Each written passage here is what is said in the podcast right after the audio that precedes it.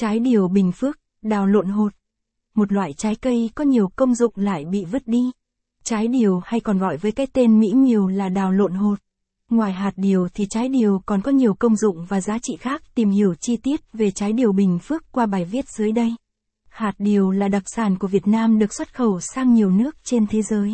Nhưng vẫn ít người biết rằng trái điều bỏ đi, ở nhiều nơi còn gọi là hạt điều, thực chất là một loại thực phẩm chứa nhiều chất dinh dưỡng có ích cho sức khỏe con người. Xuất xứ cây điều Capson ít bằng, attachment gạch dưới 4037, Align bằng, Align Center, ít bằng, 800, xuất xứ cây điều, Capson, cây điều từ Ấn Độ được trồng rộng rãi ở các tỉnh Đông Nam Bộ và Tây Nguyên ở nước ta. Riêng tại Bình Phước, hạt điều chiếm tới hơn 50% diện tích đất cả nước và được coi là thủ phủ hạt điều của Việt Nam. Điều được trồng ở hầu hết các vùng trong tỉnh, trong đó có bốn vùng chuyên canh tập trung ở Bù Đăng, Phú Siềng, Bù Gia Mập và Đồng Phú.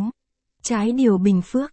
Capson ít bằng, attachment gạch dưới 4036, Align bằng, Align Center, ít bằng, 800, trái điều Bình Phước, Capson. Nếu trung bình 1 hecta hạt điều cho năng suất khoảng 2 tấn hạt, thì người trồng điều ước tính cho thu hoạch khoảng 6, 7 tấn quả. Trái điều thuộc nhóm cường độ hô hấp tăng mạnh sau thu hoạch, nếu không xử lý nhanh sẽ bị hư hỏng nhanh, trong điều kiện bình thường, quả điều dễ bị thối trong vòng 24 giờ. Chính vì vậy mà hạt điều luôn bị bỏ đi, người dân không biết dùng vào việc gì.